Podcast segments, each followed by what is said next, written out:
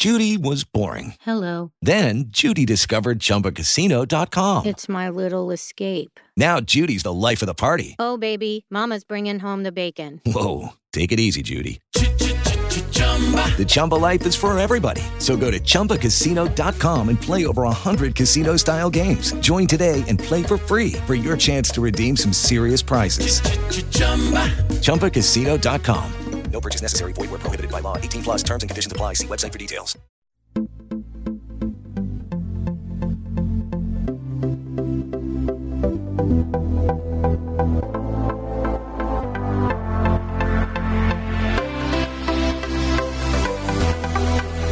Ducks fans, are you ready? You are listening to the Ducks and Pucks podcast. This is the number one home for Anaheim Ducks talk and analysis. Here we go. Welcome to the show. This is your host, Mike Walters, along with my co-host, Eddie Richard, and we have a monster show for you. This will probably go an hour and a half, 2 hours. I don't know. You got to probably buckle your seatbelt because Jamie Drysdale got traded to the Flyers. And we're going to break that down. We've got Lindstrom being picked up off waivers for the Ducks. And then you have Corey Perry being available. And just all kinds of injury news. I mean, there's a lot of stuff going on with this team in the last 48, 72 hours. It's just insane. We thought about doing a podcast right when the trade came out. We kind of waited. There's more stuff coming out. Who knows? There may be even more news coming out later. But this podcast will be different. We're not really going to go into the game recaps like we normally do in the beginning. We'll kind of talk about them later. But we're going to talk all about the Ducks, all the news that's gone on. Trade rumors galore, of course, after the Jamie Drysdale trade. People are going freaking nuts on social media. It's insane. We're also going to bring in Jesse Hall in here from Old City Sports Network. Don't forget that's the network that we're part of. And we're going to talk about the Flyer side of this, because there's some drama there too as well. I don't know. There's so much going on right now. It's been difficult to keep up, with all the news, trying to work and live your normal life. But let's just get our initial reactions to the trade, then we'll bring Jesse in here real quick. Eddie, I'm driving home and I get this alert. Wait, Mike, that Drysdale. What are you drinking? Yes. I am drinking Red Bull and vodka. I actually am drinking a single barrel shot and a seltzer. Happy Dad. And I'm nursing a really nice hangover today. I was a degenerate yesterday. Hung out with my brother to do some business stuff, and then for some reason, some guy sat next to us. My brother and him started talking business, and then he starts buying us shots. I was like, oh, okay. So that's how it started. But yeah. I'm doing well, Michael. We had a good time, too. I think one of the games we should talk about is that Legacy Night #2 game, but we'll get into that after. Yes, we will talk about that for sure. We went to the Arizona game where we sat down by the bench. Of course, the Ducks lost that one. Obviously, they lost to Detroit. We will get to that. There's also some stuff I want to talk about that, too, later in the show. But where were you when Jamie Drysdale was traded? I was driving home, Eddie, and I got the alert. I didn't believe it at first. I raced home from work to start reading everything and trying to process everything, and then I saw it. I mean, we'll dive into it more probably after we get Jesse on here, but your initial reaction, to me, I was shocked that he was traded. What did you think? I thought it was a joke. I had to pull over. I was driving too. I was driving to the bank, and when I saw that, wait. I mean, number one, I probably shouldn't be looking at my phone. I'm driving, but I saw that. I'm like, what the hell? You know what? I was like, what the fuck? I think that's the appropriate response I can say. What the hell is going on? This has to be like one of those people that fake it, and part of me thought, okay, someone hacked the Ducks account. There's no way, and holy crap, that's just so. If you want to say blockbuster, I know they're both young players, but a fifth overall superstar, Jamie Drysdale is going to be a stud defenseman, a top-pairing defenseman.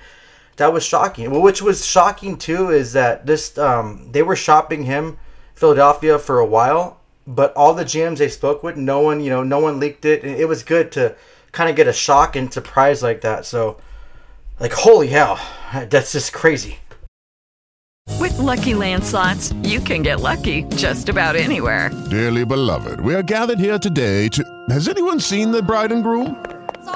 Sorry, we're here. We were getting lucky in the limo and we lost track of time. No, Lucky Land Casino, with cash prizes that add up quicker than a guest registry. In that case, I pronounce you lucky. Play for free at LuckyLandSlots.com. Daily bonuses are waiting. No purchase necessary. Void where prohibited by law. 18 plus. Terms and conditions apply. See website for details. Okay, round two. Name something that's not boring. A laundry? Ooh, a book club. Computer solitaire, huh? Ah, oh, sorry. We were looking for Chumba Casino. That's right. ChumbaCasino.com has over 100 casino-style games. Join today and play for free for your chance to redeem some serious prizes. ChumbaCasino.com. No purchase necessary. Void where prohibited by law. 18 plus. Terms and conditions apply. See website for details. Yeah, that's exactly how I felt too. I was just like, wow, I was shocked. And we'll break down. We'll go over the trade and kind of talk about who we thought won or not. But then there's all kinds of fallout in the next 48 hours about this trade. Fallout on the Philly side, fallout on the Anaheim side, just crazy shit going on. I mean, the way the social media was, especially on Twitter in the last 48 hours, just crazy. So what we're going to do is we'll bring in Jesse Hall right now that runs Old City Sports Network. We will talk about the Flyer side of it, get him in here. Then we'll talk about the Ducks side and all the damn drama on there. So I'm gonna call him right now and get him on here on the speakerphone to talk about the side with the Flyers.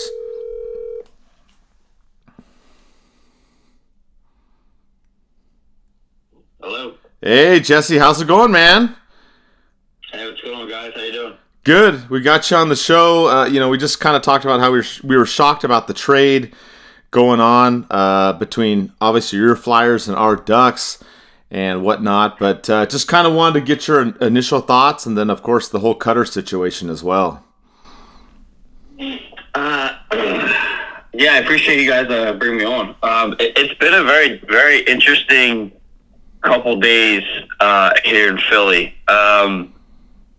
The way that the information came out was very Philadelphia-esque, and I really appreciate how that happened. But, I said a couple times on a couple other outlets that we were concerned in Flyers Alley a while ago. Actually, when he was supposed to report to camp, he never did. I thought that was weird, and apparently there was some kind of stipulation that he would have to shout out some money for room and board and his flight and such, and I thought it was kind of weird that I had never heard that before, ever. But at the same time, it's a weird thing because the Flyers did a very solid thing for him, and the Ducks were good on their end too, keeping it pretty quiet.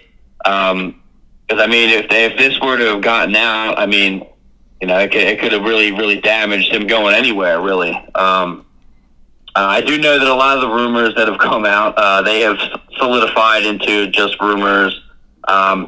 Obviously, everybody wants to get their hand on the hot take here, but all the stuff that you hear from the franchise is pretty much that us in the media have heard, too. There's a couple guys in the media, like Dan Sanfilippo, who's saying that, because he heard it on Spittin' Chiclets that, that Kevin Hayes has his fingerprints on it, and that's just not true. That's not something he would do. All the truths that come out are the ones that you've heard. That something had happened that he didn't want to report to camp, and that's kind of when they got the first whiff of it. And they even followed him to Sweden for World Juniors, and he wanted nothing to do with them. So all that stuff is true, but at the same time, we got something good in return. Drysdale is a good defenseman, something that we need solidifying. But as far as everything goes, I think it's absolutely crazy. We did a thing on Flyers Alley a while ago. There was this reporter that was all over Twitter saying that she feels like kids should have a choice in where they go when they're drafted instead of just being drafted. And I have a firm belief that this is like the beginning of that. I think that there's a lot of things that are going to come out. Unfortunately for you guys, I'm not really all that upset with the move. I just think that you're probably going to see some not so great things come out of. He's a great player, but I think you're going to see some, immaturity, and for someone his age and coming up through the ranks in hockey, and having the winning goal and the World Juniors there, you'd think he'd be a little bit more mature about the way that he handles things, and not liking Torts and not liking a rookie GM like Danny Briere. Those aren't solid reasons for me personally to not want to join a franchise. So. Yeah, that's the interesting thing. There were conflicting reports. You and I talked about this earlier in the week or yesterday. Different things about the cap situation and why he didn't sign or want to sign with the Flyers. And you had mentioned that the coach and the GM were a factor, which I definitely think that's part of it. I think the other part of it is, can you elaborate maybe on the situation where he stayed in Boston College last season? It sounded like he wanted to come up, but the Flyers thought maybe he wasn't ready. You think that was part of the reason too for this kind of, issue with him not signing with Philly? Yeah, absolutely. There's a couple more I didn't mention. I didn't know how much time you guys wanted to give me. As much as you want, Jesse. Go for it. There's some things there. He wanted to come, and the new Flyer regime is all about development, and I think that's something that's been lacking in our franchise for a long time. With the addition of Riley Armstrong from the Phantoms coming up and being a part of that. That's something that some kids are gonna come in and they're gonna they're gonna make enough splash to stay in the lineup like Tyson Forrester. Some guys aren't gonna do that, like our Wade Allison is down in the Phantoms right now. The development of the players is something that Jones and Briere are really big on. I mean, plus we have Patrick Sharp. We have a lot of, but John McClair's involved in a lot of things now. You're not going to get away with something with the Flyers right now with the organization if you're not ready, and it's for the safety of him. I mean, if Danny Briere and Keith Jones say you're not ready, you're not ready. And I think the fact of the matter that the Ducks kept things quiet for the most part speaks a lot of volumes for the respect that a lot of GMs have for those two organizational players with the Flyers. He wanted to play, and they didn't think he was ready. They told him to stay at BU, and he didn't like it. They also told him that he they asked him if he could maybe switch from wing to center, and he didn't like that. The most relevant, I guess you would say, it definitely came out to be a truth. No one likes Cam Tortorella. I mean, that's just, we've seen it. I've seen it firsthand. I went to camp, and it's brutal. But at the same time, it plateaus out, and it weeds out the players that can play for Torts and the ones that can't. So I do think for a younger player in the way that the NHL and the juniors and I don't want to really say college hockey because I feel like there's a little bit of grit still there with college hockey. But as far as the way that these players are being brought up nowadays, I absolutely think that the Tortorella thing had a lot to do with his decision and not wanting to be put in that kind of grueling state to make the team. And that's something that's going to be, I feel like everybody should buckle up for the amount of that happening. Cause I mean, the game's getting softer and it's not, I don't think it's changing anytime soon. So, And then like I said, the Kevin Hayes thing, that's a guy in the media, Dan Sanfilippo, it's a rival, pod for Flyers Alley, both in the media. That's just not. It's just not true. And if it is true, it's just a breach of professionalism. There's no reason to be banging Kevin Hayes right now. Why would we do that? So it makes no sense. So. Awesome. Well, thanks for giving us the insight on the Philly side. and coming on the show briefly to, you know, discuss this. We're going to kind of break off and then go into our side on the Ducks. But thanks for coming on, Jesse. Thanks for having us on the Old City Sports Network. Yeah, thanks, Jesse. Yeah, absolutely. You guys have a good night, and I guess go Ducks. I don't know. hey, yeah, you know what, Jesse? Go Drysdale. I was going to ask you. Yeah, probably not this season, but next season when I go catch a Philly game, can you let everyone know not to attack me? Like, I'm pro hockey before anything, because I don't want to get my ass beat in Philly when I go watch a Ducks and Philly game. he actually just hung up. Damn it. Yeah, he just hung up. But yeah, we'll tell him too as well. But you know what? I thought it was interesting, some of the stuff that Jesse talked about in there, because you know what's funny, Eddie, is you brought this up, and some people didn't talk about it. Really, is the whole Tortorella thing. And Jesse, he's got credentials with the Flyers. He goes to their practices, you know, he's in the press box and all that stuff. And he was telling me that a big thing with some players is, you know, is whether you like or hate Torts, he's a hard ass. And that was a factor in there. He also, you know, mentioned on the phone, as you just heard, that, you know, that they don't think that Gauthier is ready right now, and that he would have to wait till next season, which, that part, it seems like Verbeek's on the same page with that, because from the interviews on DuckStream and the other stuff we've seen out there, I mean, there's just tons of coverage on this. It sounds like he's going to play at Boston College until the end of the season. They're a decent team, the playoff team. It could get extended. Maybe he signs a entry-level contract at the end of the season and gets some games at the end, but sounds like he's not really going to be an impact with the Ducks next season. So I'm not really that surprised by that. Kind of what do you think? I mean, it sounds like maybe that was part of the issue. He also talked about the winger versus center thing. What do you think? Because part of it was Elliot Freeman said it was the cap space, and Jesse told me that wasn't really the big issue, that these other things he brought up were the issue. So what do you think with this information that, you know, Jesse's given us, you know, being a Flyer inside reporter? I mean, I can respect his decision of not wanting to play there. I mean, let's face it, hockey's getting softer. The world's getting softer. I can relate this to the military. Like, when I went to the military, compared to the people that are going in now, they're not as tough as we were. And same thing could be said, when I was in the military 10 years prior to that, I'm not as tough as they are. It's just the world's changing, and these players, they work their ass off to get to where they are right now, and they do a good job doing that, especially with USA Hockey and everything.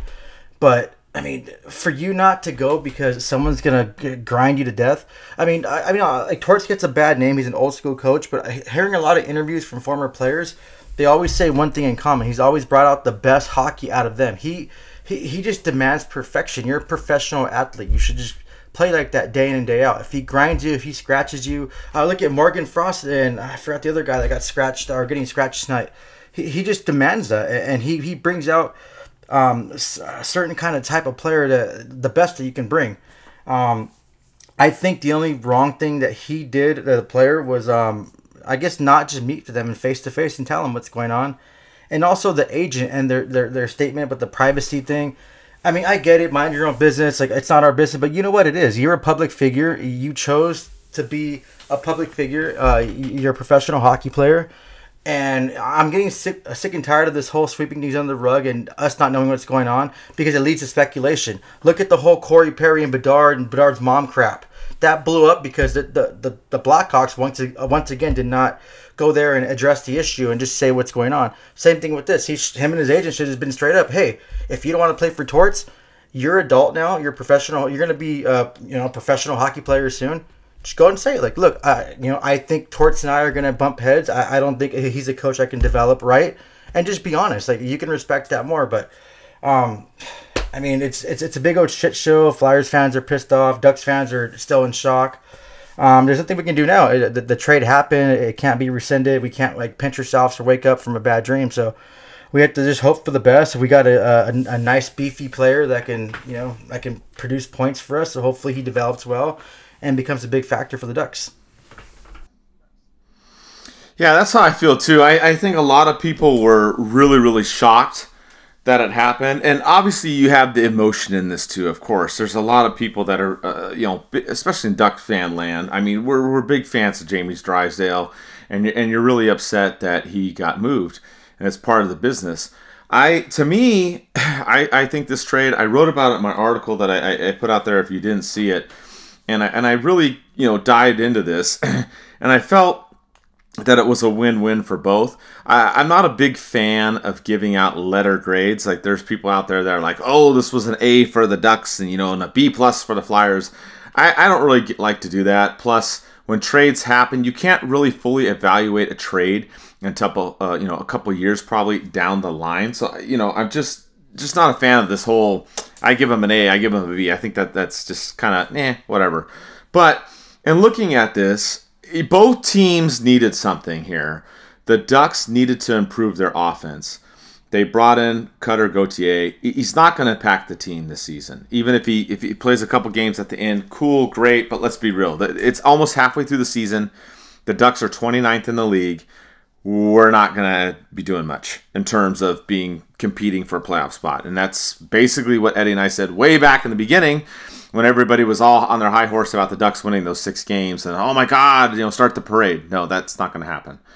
But I do like this trade because you've got guys in the Ducks system defensively that are coming. I mean, you've got Lacombe that's up there now playing. You've got Zellweger down in the goals. Luneau, who he was supposed to go to the World Juniors, then he got sick and he's been out. So, that's been an issue, unfortunately. He hasn't been able to be in the mix.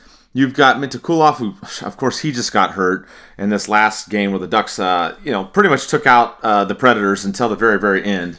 So they had a position of strength. They had the defense. They traded Drysdale. I'm not happy that they traded him. I didn't think that was going to happen. But they traded him to try to get someone to come help the offense. Flyers are having trouble themselves on the blue line, and they did that.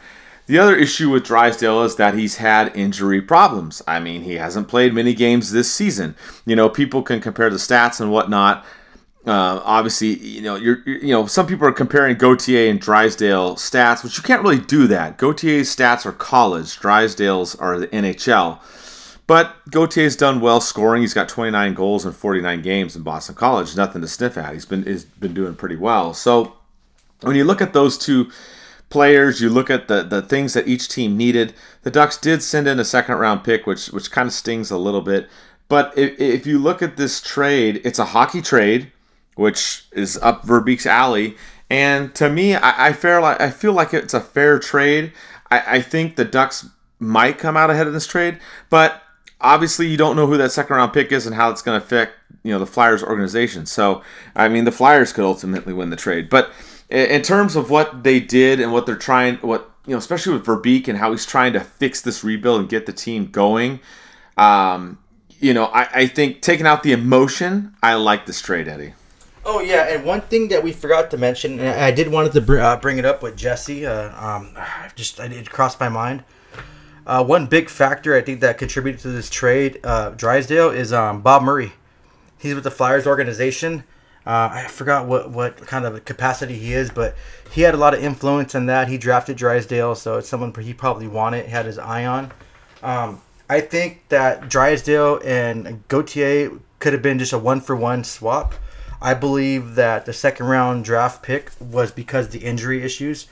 And like Danny Briere said, too, they got to look at his medical file and make sure he's not, like, he's not fully incapable of having a healthy season, but he hasn't shown that. And I mentioned this on a previous show, Mike. I forgot which one, but I said I wouldn't mind Jamie Drysdale being traded.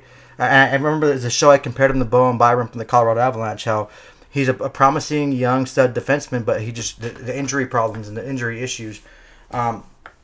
I'm happy overall with this trade. The only grade I want to say is an A+. I think it's an A+ for the Ducks, A+ for all the other organizations that were in talks of acquiring him and keeping it on the low. Because once that got out, his value would have dropped significantly and the Flyers wouldn't have got what they got and if that news would have got out. So I can give, like I said, Verbeek and the rest of the GMs that were talking to the Flyers an A+ for keeping this under wraps and not just kind of throwing them under the bus and leaking this information for his value to drop. But I'm excited about this trade. I'm looking forward to him completing college, and you never know what kind of impact he can make. Look at Cale McCarr of the Avalanche, 4th overall pick. He came over after he finished his college season. Came in the playoffs for the Avalanche, was a big factor, scored his first goal on his first shift, and like you just never know what kind of it's his whole ceiling. You don't know what these players are going to come in and do. You don't know if he's going to have that chemistry with whoever he plays with. He's going to come in, he's excited, he's motivated. Seems like he really wants to sign with the Ducks, and a lot of people are saying, oh, he's not going to, you know, like what if he pulls an Adam Fox that got traded to two teams before he went to the Rangers. I don't think so. Once that trade was announced, I checked his Instagram when the Ducks posted it. He already followed the Ducks. He's going to go on DuckStream with Alexis Downey. And I'm pretty sure that there was contingencies on the trade, that it was kind of like a contract already negotiated between him and his agent for him to come to the Ducks. So I think once his college career is done, if he wins the championship over there or they get eliminated, I think he'll sign with the Ducks and he'll have every opportunity to make the Ducks roster.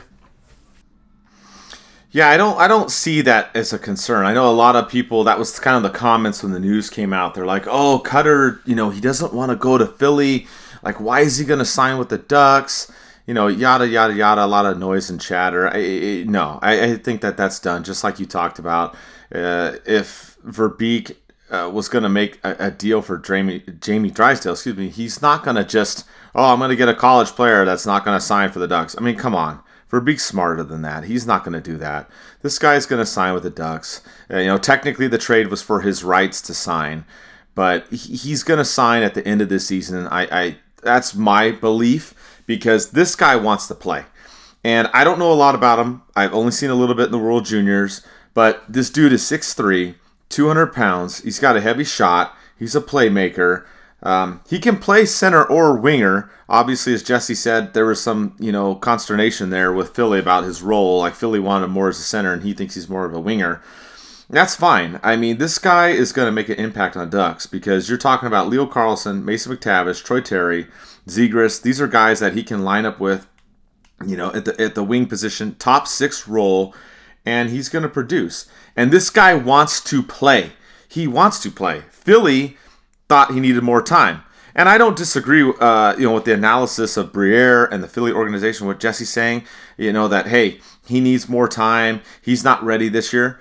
Maybe he's not, but you know, Zegras said Verbeek said that he's going to finish this season in Boston College and then most likely sign and be with the Ducks.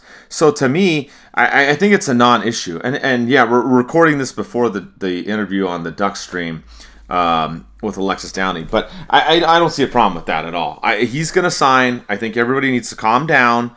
I know the last 2-3 days people have been going nuts on social media about this trade and a lot of other news, because we got Zegras news, we got Perry news, we got whatever. We got so much news, it's just ridiculous right now that we're going to cover on this show. But obviously we're starting out the big one right now, and I like this. I like this move. I mean, I know it's only the World Juniors, but he did great there. Like I said, he's been doing great in Boston College. He's 19 years old. He's a little bit younger than Drysdale. So, you know, some people are also concerned, like, oh, my God, like we're getting another younger player. The rebuild is going backwards. Oh, my God. No, the rebuild is not going backwards. Calm down, people. It's not. It's going forward. And we need help scoring. This team has not been scoring goals. Yes, we beat Nashville in this last game, 5-3. Fantastic. But a lot of these games recently, the Ducks are scoring 1 or 2 goals. They are not scoring goals. And we can talk about the injuries too. We'll get into that later on the show as well. So, to me, was this trade a surprise? Absolutely. I didn't see this coming anywhere. And like you talked about, Eddie, and Jesse talked about too, the teams kept it quiet. The Flyers kept this quiet too. And the Flyers were really the ones that were in a crappy position, because you have Gauthier telling him, hey, I'm not going to come here. They can't get a hold of him at the World Juniors when he's over there in Europe. And he's... Right, but that's what I'm saying. Yeah. They couldn't, you know, communicate with him. I mean, that's a sure sign. So, you know, Danny Briere did the right thing. They were... you know, screwed. I mean, what are you going to do? You got a guy that doesn't want to play. You had to get value out of this guy, and you had to make a move, and they did. They got Drysdale, who's a phenomenal player, and you got a draft pick. So to me, this is one of those trades where I think both sides come out. I think that it may have benefited the Flyers a little bit in a sense, just because they could have, really been screwed. If word got out about all the stuff going on with Gauthier, it could have been a complete mess in Philly. Could have been a huge effing problem for them. And it could have snowballed worse. So for them, if you're a Flyers fan, hey, your GM got out in front of this and resolved it. So again, to me, it's a win-win for both sides. Time will tell who really prevails in this. Maybe a slight edge to the Ducks, but I like what happened. It was a shocker, and that's really all I have. I don't know if you have any more to really add about this. I've got fan poll and questions. I'll dive in, or comments, and I'll dive into that in a second. But anything else you want to add about this trade, Eddie? Anything? Any other thoughts or anything? I mean, he has to wear a bulletproof vest when he goes and plays the Flyers over there in Philly, because those fans are effing ruthless. They're like insane. Like I'm afraid to even comment on anything. I don't want to get attacked by those Philly fans. Like I mentioned, I thought Jesse was still on the show. Like, hey, I wave the white flag. I just want to go watch some hockey in a new arena. But you know what? I don't take this the wrong way. I know there's going to be a lot of Philly fans listening to this show because of Jesse was on it. But I mean, didn't Lindros do the same thing? And he did it kind of worse and disrespectful by not putting on the Quebec Nordiques jersey. Everything was fine with that. No one gives Adam Fox shit. He did the same thing. Jimmy Vesey did the same thing. And then, of course, the infamous for Ducks fans, Justin Schultz. No one really knows about his name because he hasn't done shit in hockey. Yes, I'm still salty about that. But, I mean...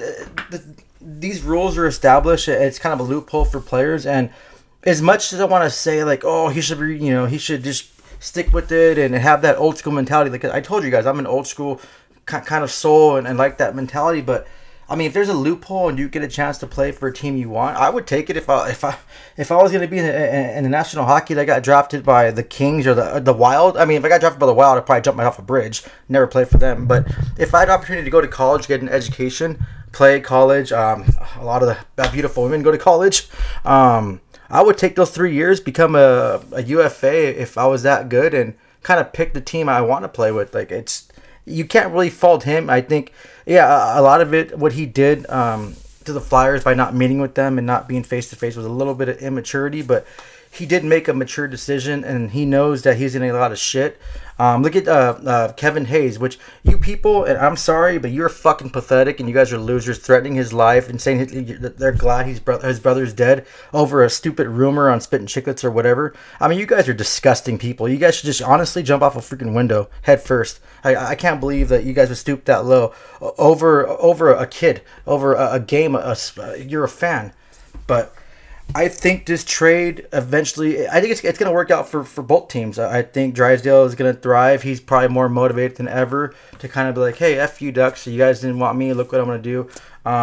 Look at Tony DeAngelo, too. He was kind of infamous going to Philadelphia. And he had a pretty decent season after Carolina, but then Torts wore him down. Torts' comments too. We didn't talk about that. I don't know if you have that written down, Mike. Tortorella's comments, like, I don't know him from a hole in a wall or something like that, and I don't want to talk about him. And we want people that want to be here, which is true. And I like that statement. You want someone that wants to play here. My question is too, and we're gonna get into this later, but Zegers lost his boy, his best friend. So what's gonna happen then? I mean, I remember when Corey Perry almost left the Ducks when he had that. That best season and won the MVP that year. He was thinking of leaving the Ducks, but Getzlaf convinced him to stay. That bond and that friendship goes a long way. So all these rumors swirling about with Zegras, how is he feeling and what's going to happen later down the road when that bridge deal is over? Lucky Land Casino asking people, what's the weirdest place you've gotten lucky? Lucky? In line at the deli, I guess? Aha, in my dentist's office. More than once, actually. Do I have to say? Yes, you do. In the car before my kids' PTA meeting. Really? Yes. Excuse me, what's the weirdest place you've gotten lucky? I never win and tell. Well, there you have it. You can get lucky anywhere, playing at LuckyLandSlots.com. Play for free right now. Are you feeling lucky? No purchase necessary. Void where prohibited by law. 18+. Terms and conditions apply. See website for details. Hello, it is Ryan, and I was on a flight the other day playing one of my favorite social spin slot games on ChumbaCasino.com. I looked over at the person sitting next to me, and you know what they were doing? They were also playing Chumba Casino. Coincidence? I think not. Everybody's loving having fun with it. Chumba Casino is home to hundreds of casino-style games that you can play for free anytime, anywhere, even at 30,000 feet. So sign up now at ChumbaCasino.com to claim your free welcome bonus. That's ChumbaCasino.com and live the Chumba life. No purchase necessary. VGW. Void where prohibited by law. See terms and conditions. 18+. Yeah, and I have a little bit on that, but I'm gonna save that till later about what's going on with the Zegras thing, because we're gonna talk about that. That's a whole nother. We're gonna dive into that in it. There's just so much going on in this show.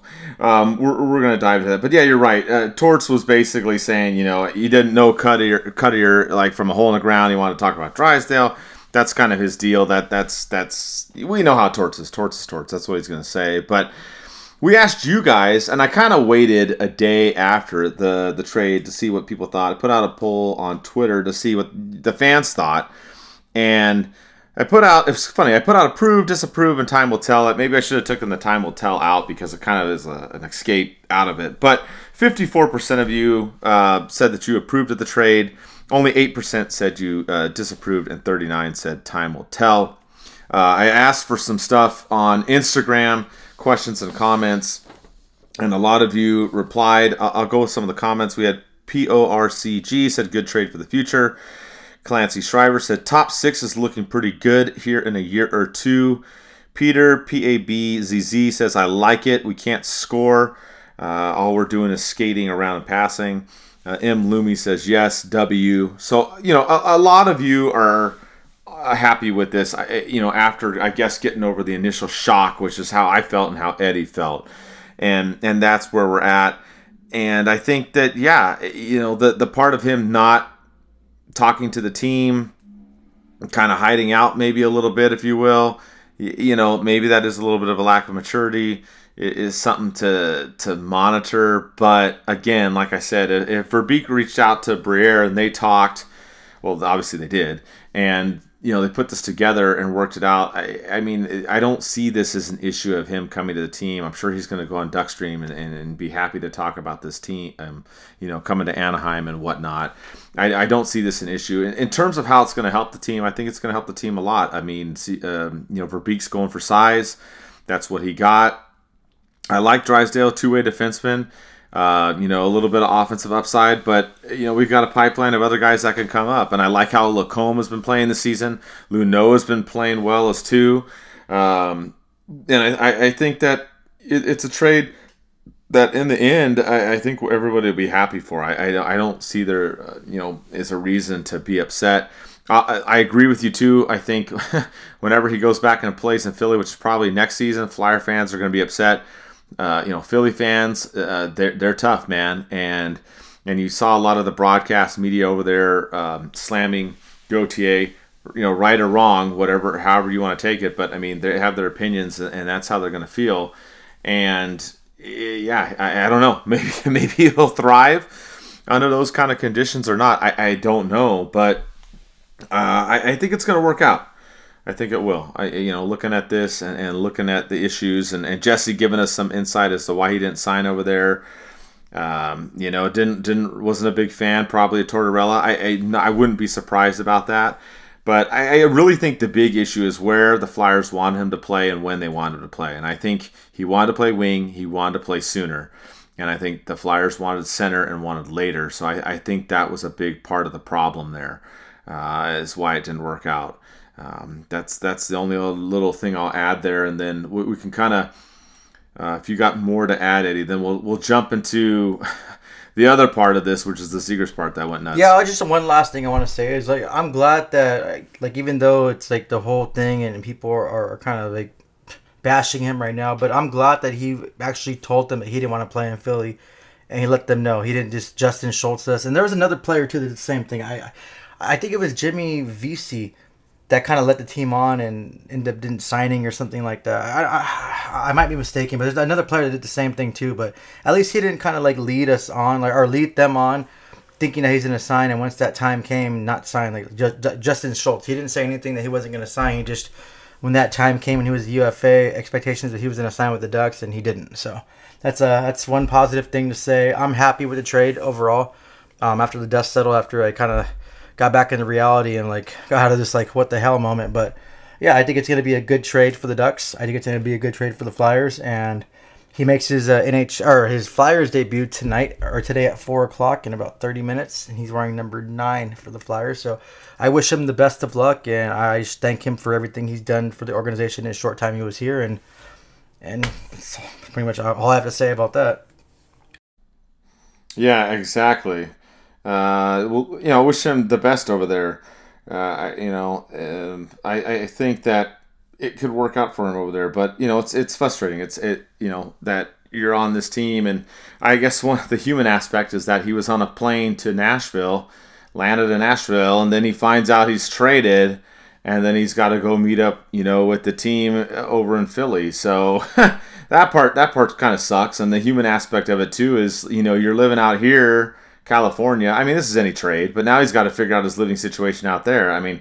Yeah, those are all things that, it comes with the business, and it is what it is. But that's just, that's the part that's kind of rough is doing that. But the other part of this that really blew up is just, I don't know, this can go so many different directions right now. But once this trade happened, just the shit hit the fan basically in rumor mill and social media. All the stuff came out. A lot of you asked some fan questions about this stuff, and we'll ask too. We'll answer some of them too. But stuff exploded with basically like it's a free for all with the Ducks. They could trade whoever. That's why I kind of made a funny post on Twitter or X or whatever, saying, "Hey, everyone's for sale. They can they can trade the coaches, Wild Wing, the power players, the water boy." It just got really, really nuts the day after this trade. People going crazy. You had Dreger put out a thing, and he did give him credit. He said, "Hey, this is widespread speculation. It's not really reporting, but hey, there's teams out there that think Zegras could be available." And then he clarified and went back and said, "Hey, for the record, Zegras is not being shopped by Verbeek of the Ducks." So, that was all good on his part. But then, of course, Frank Zeravelli said, "Oh, my God, Trevor Zegras is number 4 on our trade board." And that blew up. And then it just all these – I lost track. There were so many reports coming out that Zegras is going to get traded. He's on the top of the trade board. Oh, my God, the Ducks traded Drysdale. It's the end of the world. Everybody's going to get moved. And it's like, people, you all need to just take a deep breath and calm the F down, okay? And then, of course, after all this happens, Zegras gets hurt in a game against Nashville, and we find out from Cronin that he's going to be out for a while. So, bye. That's not going to happen. He's not getting traded in the next month or two. Let's calm down. Down the future, we can talk about down the future. But talking about present here right now, we need to calm down. Everybody's getting nuts.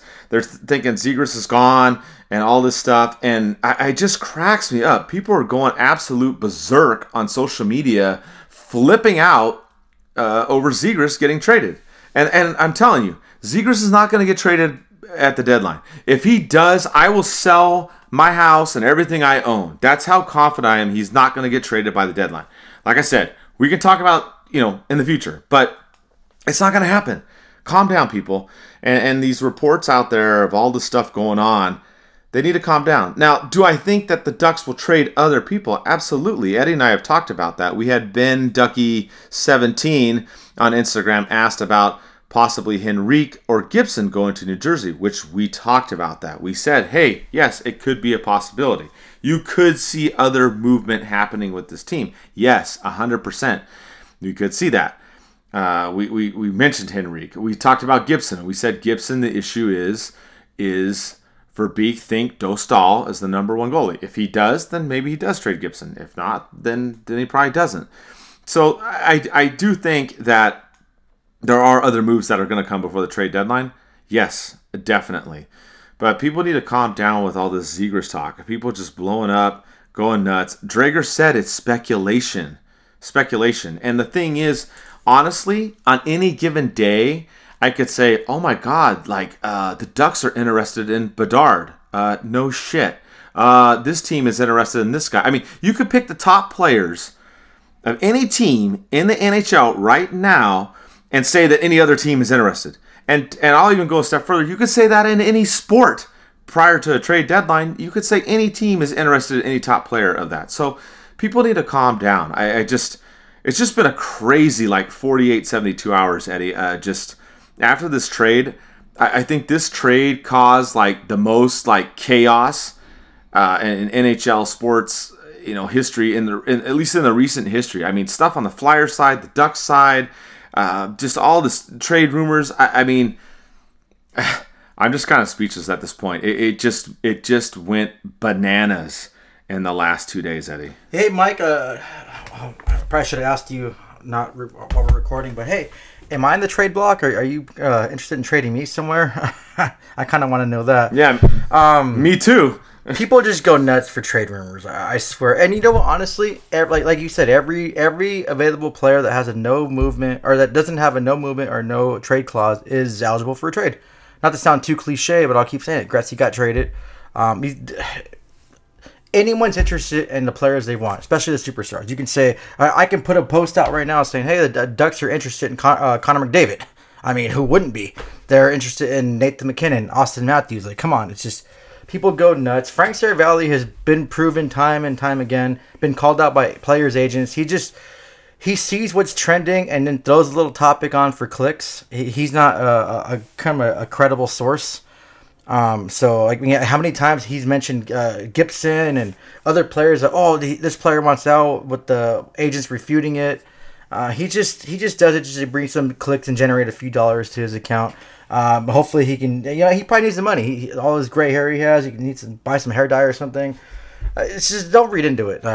It's just speculation, but you know what? Yeah, I'm sure a lot of teams are interested and probably would, and have called the Ducks on Zegras, on Terry, on other players, on Gibson.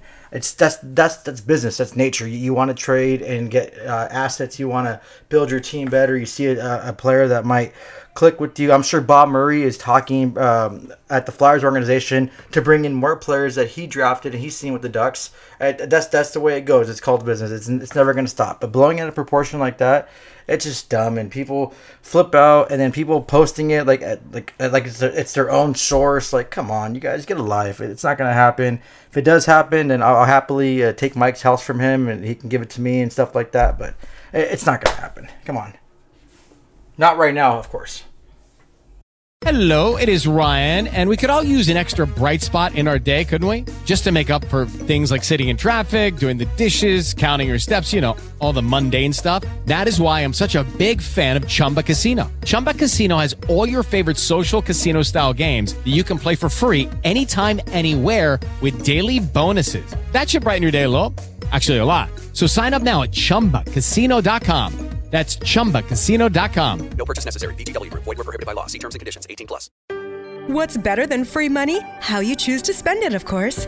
Right now, open a new CQ checking account and we'll give you $250 to spend however you like. Upgrade those headphones, splurge on concert tickets, or maybe upgrade to ad-free streaming. The choice is yours. And extra cash isn't all this credit union offers. Do your banking, build credit, and invest in your future. All with CQ. Visit CQMD.org today. That's SECUMD.org today. Right, yeah. And that's my thing. Everybody's freaking out right now, getting kind of nuts about this. And then, you have that game against Nashville, and Zegras gets hurt right in the beginning. It looks like his ankle kind of twists along the boards. I don't know. Hasn't really been an official update, but there's been multiple reports that Cronin said that he's going to be out for a little bit, which is unfortunate. So that should have kind of ended some of these rumors, at least for now. I saw another one today that someone posted. I think it was the fourth period. I'm not sure. But someone else posted it today again about Zegras. And I'm just like, dude, did you not watch the game last night? Did you not see him get hurt? Hello?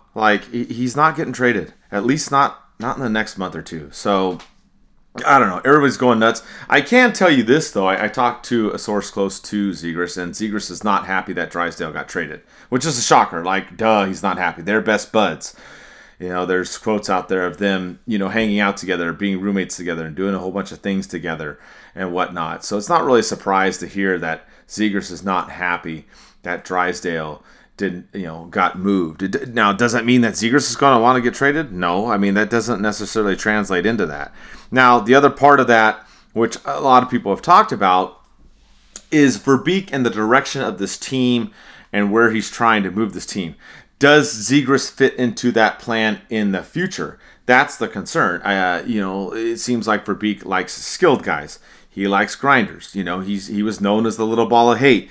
That's the kind of game that he plays. He's big on the forecheck. He's building a team around these different kind of things. Does Zegras fit into that plan in the future? That's the question you should be asking yourself. Once you answer that question, then we can talk about whether or not he's going to be traded. Is he too flashy? Is he not gritty enough? Is he not enough of a two-way player? Those kind of things. I think he's gotten better. I think, to me, Zegras has gotten more mature. We saw when he screwed up in the Toronto game in the overtime, which, I watched that live with Dostal setting the record for 55 saves in a regular season game, which was amazing. And he turned over the puck in the overtime, threw it basically right back to Toronto, and then Matthews scored the game-winning goal. But you saw Zegras go up to Dostal after the end and say, hey, you were the best player. Basically, I screwed up. So I've seen him getting mature. I think he's gotten better defensively and as a two-way player. I think he's gotten more in that style that Verbeek is looking for. So that's what you got to look at, is this direction of the team that Verbeek is taking it forward to, the way that he's molding this team. Are these players the ones that he wants in there or not? And that's why I also think maybe he traded Drysdale. Maybe he didn't want as much of a two-way defenseman. Maybe he wants more of a stay-home at defenseman. There's different things to look at. How is he building up this team? You also have the pipeline of other guys, like we talked about earlier in the show. So he had a position of strength to deal that trade with Drysdale and make that move. So that's more what I would focus on. I wouldn't just focus on, oh my God, they traded, Zegras' best friend, or they traded Drysdale and the sky's falling and everybody's going to get moved. I wouldn't look at that. I would try to sit there and see, okay, how do these players fit in the plan with the Ducks? And that's the big thing. And I think that's why when Vinducky17 asked about Gibson Henrique, we talked about that. I think Henrique is one that definitely can get moved. Could he get sent back to New Jersey where he played before? Absolutely. Could Gibson get sent because the goalie situation for the Devils sucks? Yeah, he probably could. But I do think whatever trades, we have another question here too by DPREUSS06. The same thing. Is Rico on the block? Do we unload him? That's a big concern for most of you guys. I think a lot of it is he's going to try to work on the offense. The Ducks' offense has been rough. They're at the very bottom of the league in terms of scoring goals. They've lost a lot of one-goal games. That's been a concern. In terms of defense, I think that they should bring up more players. Bring up Zellweger. Let him play a few games. They brought up Haig recently as well. Luneau's kind of a question mark because he's sick and got an infection. They're trying to figure out where he's at. But, there's a lot going on with this team. They're going to make some more noise in terms of trades in the next month or so before the trade deadline. But just calm down with the Zegras thing. It's not going to happen. Yeah, it sucks on the player, too. It's like you just lost your best friend to a trade. I know it's kind of an emotional time for both players, especially if you're on a plane to Nashville, playing cards, shooting the shit, doing whatever, and then all of a sudden you get that phone call or the coach comes up to you like, hey, unfortunately, once we land, you need to contact Nashville or answer your phone from Nashville. You've been traded. So a lot of emotions. People just blew this out of proportion. I think they just wanted more speculation. They wanted more things to happen. Like, what did Bob Murray say? Like, keep throwing spaghetti at the wall to see if it sticks. That's one of my favorite quotes from him. Just relax, people. Ducks at this point, and we knew it's going to happen. I know a lot of you had false hopes during that winning streak, but Ducks are going to be sellers at the trade deadline. And it's really possible that Henrique goes. I mean, can you see Henrique fitting into the plans 2-3 years or 2 years from now when the Ducks are actually ready to compete and make the playoffs? Is he going to be part of that you want, a third or fourth liner? Who knows? Not sure. I love him on the team. I would hate for him to go because he's a great player. I like him. But, I mean, if we can get some assets in return, build up our prospect pool, and really just grind up and get ready for the future, that's more important. More important is winning a lot of games, potential Stanley Cup, and going there than winning a couple games here and there this season when it's already kind of a a pretty much lock from the beginning. And I said it too. And a lot of people said I was just being, I guess, negative and then affecting my team. But I knew from what we saw the product and how this team was last season, and people just thought it was a complete 180. You're going to turn around and kind of be like the St. Louis Blues when they just had that amazing run and won the Stanley Cup. It's like Cinderella stories in sports. It happens once in a while, but I didn't see that happening with the Ducks. So let's just be patient. Stop with the rumors. Stop feeding these useless people that want to just get clicks and just make a few bucks off your likes and retweets and comments and stuff like that. And just focus on what we have right now. And I mean, like I said, Zegras is injured, so let's focus on him getting healthy, him building his game. He's having a rocky season, but he did mature more in a two-way player, which I like to see. He's getting in those kind of dirty areas and zones he normally wouldn't get into. So I do like that. He's just improving his game, and he's going to be a factor. And it's just he's not going to go anywhere anytime soon. Once that 3-year deal is up, we'll see what's going to happen from there. If he, like you said, Mike, good point you hit on. If he's part of the Ducks' long-term future to be that guy, to be a factor when this team wants to go compete for Stanley Cup. So wait and see. But as of right now, just stop stop feeding the clicks for these wannabe people that just want the extra dollars. Yeah, and it's gone nuts, like you said. It's been crazy on social media. But we, kind of glad we waited. We were going to record sooner, but there's been more Duck news too as well with this team.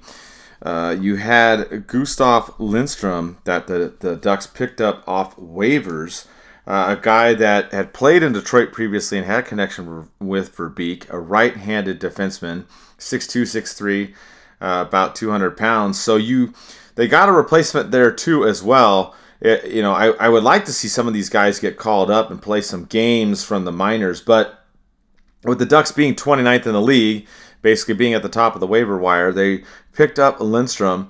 And I think he's going to fit into the team and play pretty well. I mean, you've got a guy that is a bigger size than Drysdale, a guy that can move the puck.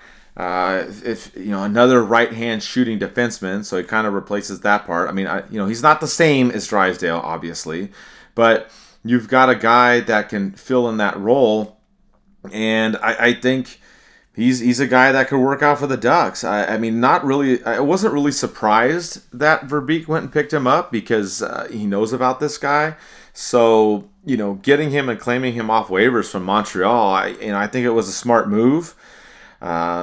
Maybe it also made his decision to, when he was trading Drysdale, it kind of happened around the same time. I don't know if it had that much of an impact on it, but you trade Drysdale and then you see this guy's available. Yeah. I mean, you're like, okay, I mean, this guy's on waivers and you pick him up and you make the deal the day before picking him up on the waivers. I mean, there's a little bit something there to think about. I think Verbeek knows what he's doing, so he might have thought about that too and thought, well, I have a good chance of picking him up after I make this deal, so why not make a deal and get a forward that I can that's going to improve this team offensively and be a threat for a while. That's what I look at Gauthier. I think he's going to be a guy that, I wrote this in my article, I think he's going to be one that, can be a top six guy and a guy that can provide for a while. I'm pretty big on him. Granted, I've only seen some of the stuff in the World Juniors. I haven't really watched a lot of the college stuff. But you'd make that move. Yes, you gave up a draft pick, but then you got a guy that you're familiar with when you were at Detroit back to fill that hole. So to me, Verbeek's very smart. To me, a lot of it makes sense, and I want to see how Lindstrom fits into the team. But to me, I think it's smart. I mean, yes, he's not your Drysdale. I get it. Very popular player.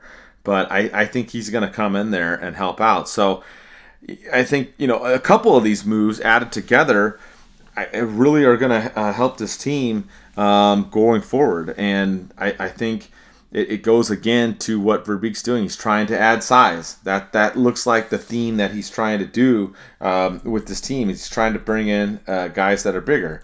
And I think that Lindstrom, he's going to go, I would say, especially in the next month or so after the trade deadline, Verbeek's going to be going with size, for some of it, but he's going to also go with players that he knows. So if he knows that certain guys are available in Detroit and Tampa Bay, guys that he was familiar with, that's what he's going to do. I mean, that's what he did with Killorn. He brought him in. He brought in Gudas, which he knew with the Florida Panthers, and Gudas has been on a couple teams as well. So that's what I would look at in this trade deadline coming up is yes, the Ducks are going to be sellers, like Eddie said, but I would look at those teams that he's familiar with the players, and if any of those people are available that he wants to bring in to help the team, that's what I would look at. So I would still look at Detroit. I would look at Tampa Bay, see if there's something there with any of those guys that could be on the move, and I wouldn't be surprised. Or former players from those teams that he's familiar with. That's what I would look at, Eddie. And this Lindstrom pickup on the waiver wire is a prime example of that. Oh, definitely. I'm happy we got him. It's like I was telling you, we're bringing more size. I want to mention too, Mike, that second round pick is a 2025 pick. Ducks should be a lot better team next season, so it's not the 2024 pick that they have this season when they're likely going to pick high. They're probably going to be bottom five of the league. So, but yeah, I think Verbeek knows what he's doing. He had a plan in motion, and he executed it well. We got a great player with huge ceiling. You don't get drafted 5th overall for no reason. You obviously have that kind of talent. Yes, there has been busts, and there has been occasional people that haven't panned out. But I mean, what he did and what he's accomplishing so far in his young collegiate and with Team USA, I'm excited, and Ducks fans should be excited. And there's only so much time we're going to have when we keep losing and being the bottom barrel and the joke of the league at times. But the Ducks made a huge splash. That's one thing that we always wanted from Bob Murray, which he never really did. Verbeek's really trying to build this team, and he has something set in his mind, and you kind of see the motion that he has. And it's kind of really great to see his vision coming to life and coming to fruition of the players that he's trying to build this team. We're going to have skill, we're going to have size, and we're going to be dangerous, and I'm looking forward to it. I want to just go in a coma for a couple years and wake up and just watch this Ducks team. Like after that, I'm just kidding. I don't want to go in a coma. But no, it's the future's bright for this team. We have to just keep our heads up. And I mean, for the whole Ducks team, not just the team, but the whole OC vibe team that they're going to build, it's going to be crazy. It's going to be a great time to be a Ducks fan. I'm happy. I've been a Ducks fan since 96. Not 93, 96, but I'm happy still to be a Ducks fan, even though they're losing and stuff like that. I'm really excited for the future. I think this is the most excited I've ever been in a while since they won the Cup about this team actually doing something special. So it's going to be fun. Hello, it is Ryan, and we could all use an extra bright spot in our day, couldn't we? Just to make up for things like sitting in traffic, doing the dishes, counting your steps, you know, all the mundane stuff. That is why I'm such a big fan of Chumba Casino. Chumba Casino has all your favorite social casino-style games that you can play for free anytime, anywhere with daily bonuses. That should brighten your day a little.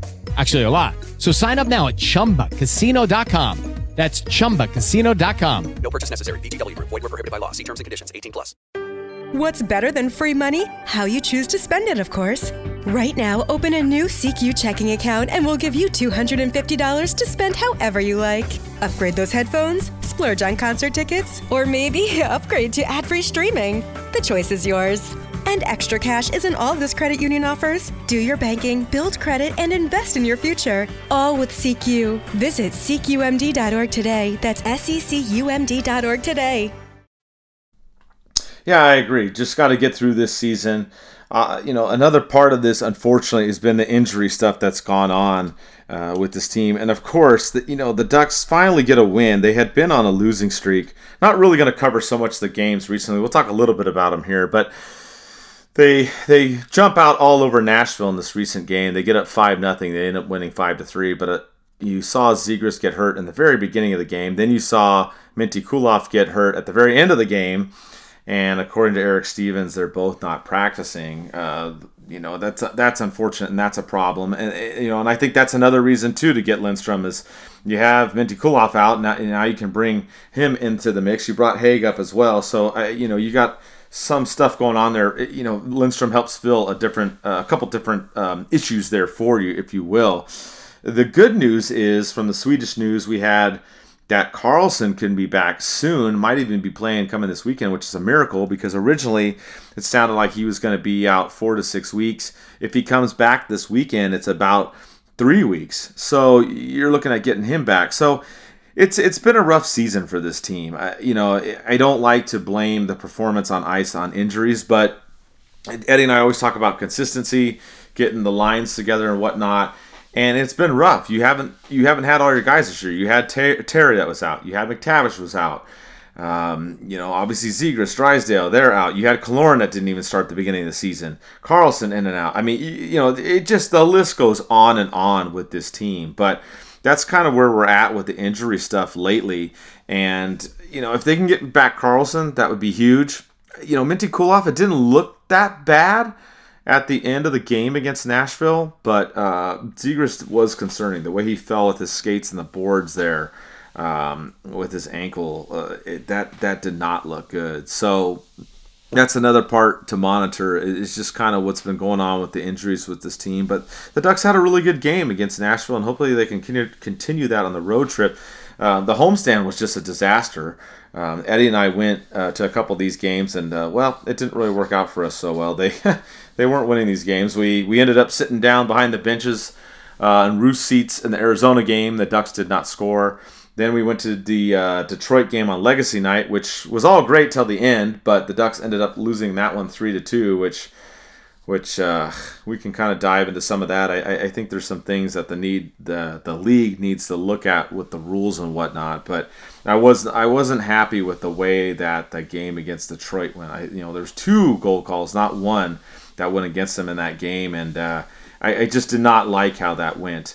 I think that there's some things that they need to look at. But the theme with the Ducks lately, if you notice in these games, is they're starting to score first. After they lost to Arizona and the Oilers, these games, Toronto, Winnipeg, Detroit, they're scoring first. Nashville, they're scoring first. They're getting out there. They're getting these leads. They're having decent first periods. But then it seems like they just kind of fade away in the middle or the end of the second period, and they fade away in the third. So earlier in the season, the issue with the team was they couldn't score early on, right? We were always coming back. We had to come back, and we had all those great comebacks in the beginning. Then we stopped coming back. And then now hey, we're getting early leads, but now we can't hold them. So that's a problem that we got to look at with the team. And then also special teams. Special teams has kind of been iffy now lately. They've not... They're not as bad as they've been in the past, but you've seen some of the things going on here with the team, and they're not able to always kill off the penalties. They're not necessarily scoring on the power play here and there. So you've got a bunch of different things going on with this team. To me, it's still a work in progress. Is kind of where we're at. I would like to see them, score first and then keep on, pushing. Like that's what they did in this game against Nashville. I mean, they took it to them, and I mean, they scored 3 in the first, 1 in the second, and then another early in the third. They did kind of, I guess, let off the gas, you'd say, at the end, and you had Nashville get those 3 goals in the final, 8-9 minutes. But I think that's kind of where the team is right now. They're still trying to figure out the chemistry. The injuries aren't helping. They've shifted now. They're able to start scoring early in the game, but not so much later in the game. And that's kind of what I've seen lately. I don't know kind of what your take is on how the Ducks have played in the last week or so, Eddie. That game in Nashville, they in the first, oh my God, I was nuts. You know what's funny too, Mike? Every time I had to go to the restroom and came back, another goal was scored or a fight. I'm like, damn it. And I'm over here coming back from the restroom screaming, yeah, loud as I can. And one guy comes up to me, I thought he was going to talk shit. He's like, hey, you're a Ducks fan, huh? I'm obviously, dude. He was cool. He was talking to me. Like I said, I hung out with my brother last night, so that was really nice, and we got to watch the Ducks game. A place called Heroes in Ontario. I want to give them a shout-out. They were a really cool little establishment. We went to a bar, restaurant. It was fun. That was a good game they played. I wanted to... You mentioned Eric Stevens. I wanted to give a shout-out to him. He was really... It's the first time I met him personally, and I followed his work for years. He's one of my favorite writers. I love his work. He was so humble, and he was so nice. It's amazing how humble of a guy he is, especially how good of a writer and respected a media member that he is. So that was cool. I was going to wait to bring this up toward the end of the show, but we're talking about the Ducks games. That Legacy Night, Mike, I want to thank you. You bought me that ticket for my birthday. I really appreciate that. And then meeting Teemu Selänne again, and then we had a good conversation. I had a conversation with him about my dad, and he DM'd me last year when my dad passed away and wanted to make sure if I was okay, if I needed anything. He was really cool, so I talked to him about that. And I mean, Selänne and I had a good conversation for a little bit, Mike. He was just really caring, and it was just amazing. The whole Legacy Night was cool. I do want to dedicate this show to my dad. The 13th of this month was the last time I saw and talked to my dad, and then the 17th was when he passed away. So thank you, Dad, for getting me to the sport. It's cool, and having support like you and like Selänne. Oh, man, sorry, I'm getting emotional, but it was cool. That game and meeting Selänne and him talking to me and just giving me a big hug and that support. Like, dude, you're my legend. I grew up watching you. My dad took me to see you play, and you're hugging me like I'm just your best friend. Just the amount of caring. You and your wife, Sin, too. Like, you guys have been nothing but the best. You're my brother, Mike, and I couldn't have kind of gone through this year after my dad without you guys, so thank you. No, absolutely, and I'm glad we got to go do that. You know, the Ducks did a much better job, too, of this Legacy Night. The first one, I think we talked about on the show, it was really rough. We got there, and it took over an hour to get inside, waiting in line, and then they had one metal detector, and then it was just kind of chaos going in there. So this time around, the Ducks, and I didn't complain. I wasn't one to complain. Other people, I knew other people had already pretty much blown up the Ducks, about this. But they did a much better job. They had more metal detectors. We were able to go in there. They had it organized to where we could go get the drinks. They had different players with the signs up where you could go. I mean, it's hard. You can't get in line and get everybody's signature just because there's so many people. But we were able to go in there, get in the line with Selänne, as Eddie said. Oh, wait, Mike. Yeah. I didn't know you and Selänne are bros like that, because when he saw you, it's like, dude, he gave you a big... Mike gave you a big hug. I'm like, holy shit. Sorry to interrupt you, but that was something like I wanted to bring up to you. But your wife's like, whoa, like what's going on? Like, yeah. That bromance was cool, but man, that's awesome. Yeah, I try not to talk about... I don't know. I try to keep stuff on the down low, but he's been on the show a couple times, and he's a great guy, and we do talk here and there, and I mean, it was just, I don't know, I just have a good relationship with him, fortunately, and I'm blessed that he's my favorite player, and I've got to meet him a couple times and got to know him. But he's your friend too. I mean, I can just kind of say it's your friend, like. Like that was good, and then he's something that I don't think any professional sports will ever have a professional athlete like him. Like, I don't even think he knows what kind of legend he is, soon to be actor in the movie that's gonna come out. He's just so it's just crazy. I'm so glad that he was a player that I looked up to and idolized. He's a good example. What a professional and what a good freaking person should be. Like, it's just, it's amazing. So that was fun. And like I said, Mike, you guys' bromance, that was actually the icing on the cake. And the autograph on the jersey, I'll just leave it at that. But that was pretty good too. Yeah, he ended up autographing both of our jerseys. I had the Wild Winger jersey from the 95 season that he signed, the original one, which was a pain in the you-know-what for me to find. I eventually bought it off eBay for a stupid price, but I really wanted it. So he was really excited. He's like, hey, you have that jersey. And I wanted him to sign it. And then my wife, my better half, had the retro one that the team store sells, Mitchell Ness, the remake. And Selänne signed that one too. But yeah, I mean, my wife cracked up too. He's like, oh, he gives you a big hug. And I'm like, oh, we just talk here and there, So she was laughing at us too. Cool. We're like, you and I were like fanboys. We were so excited. We were on cloud nine.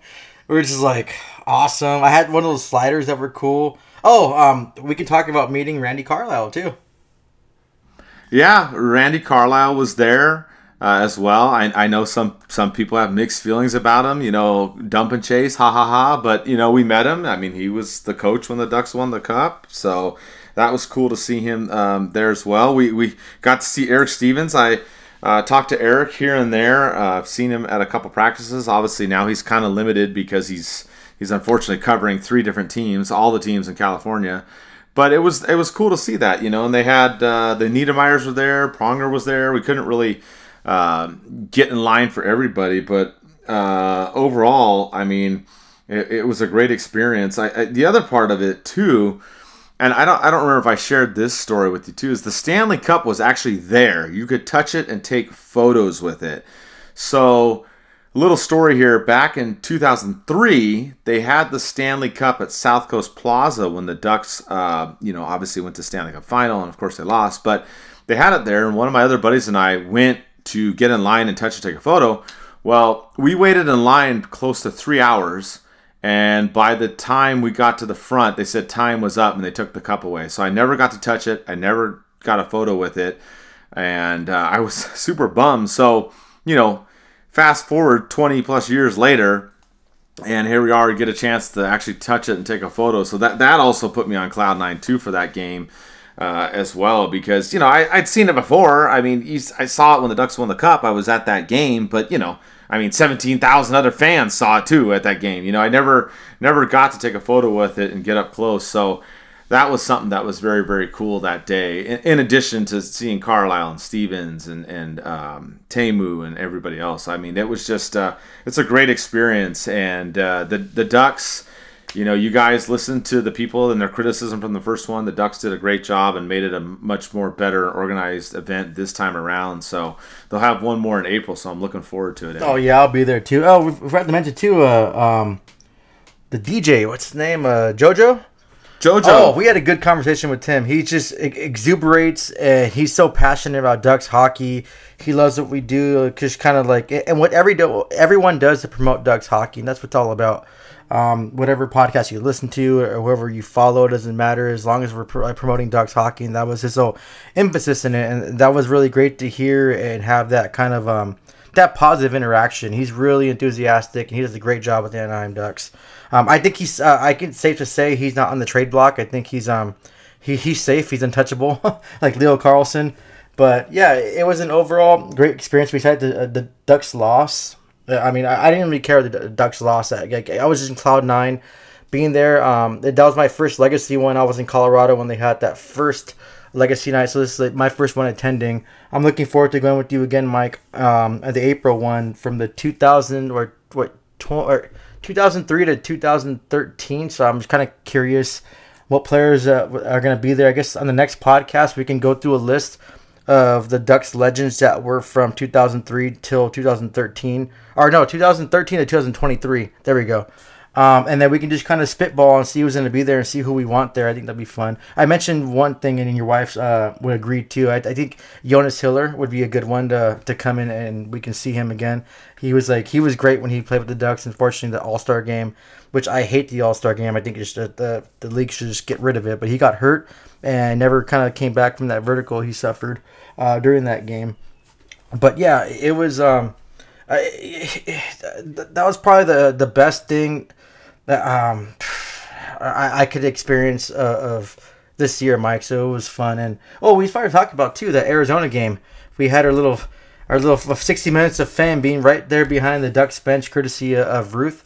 Sold us those tickets. That was a fun experience to kind of see that. Of course, Mike and I go. The Ducks get shut out again.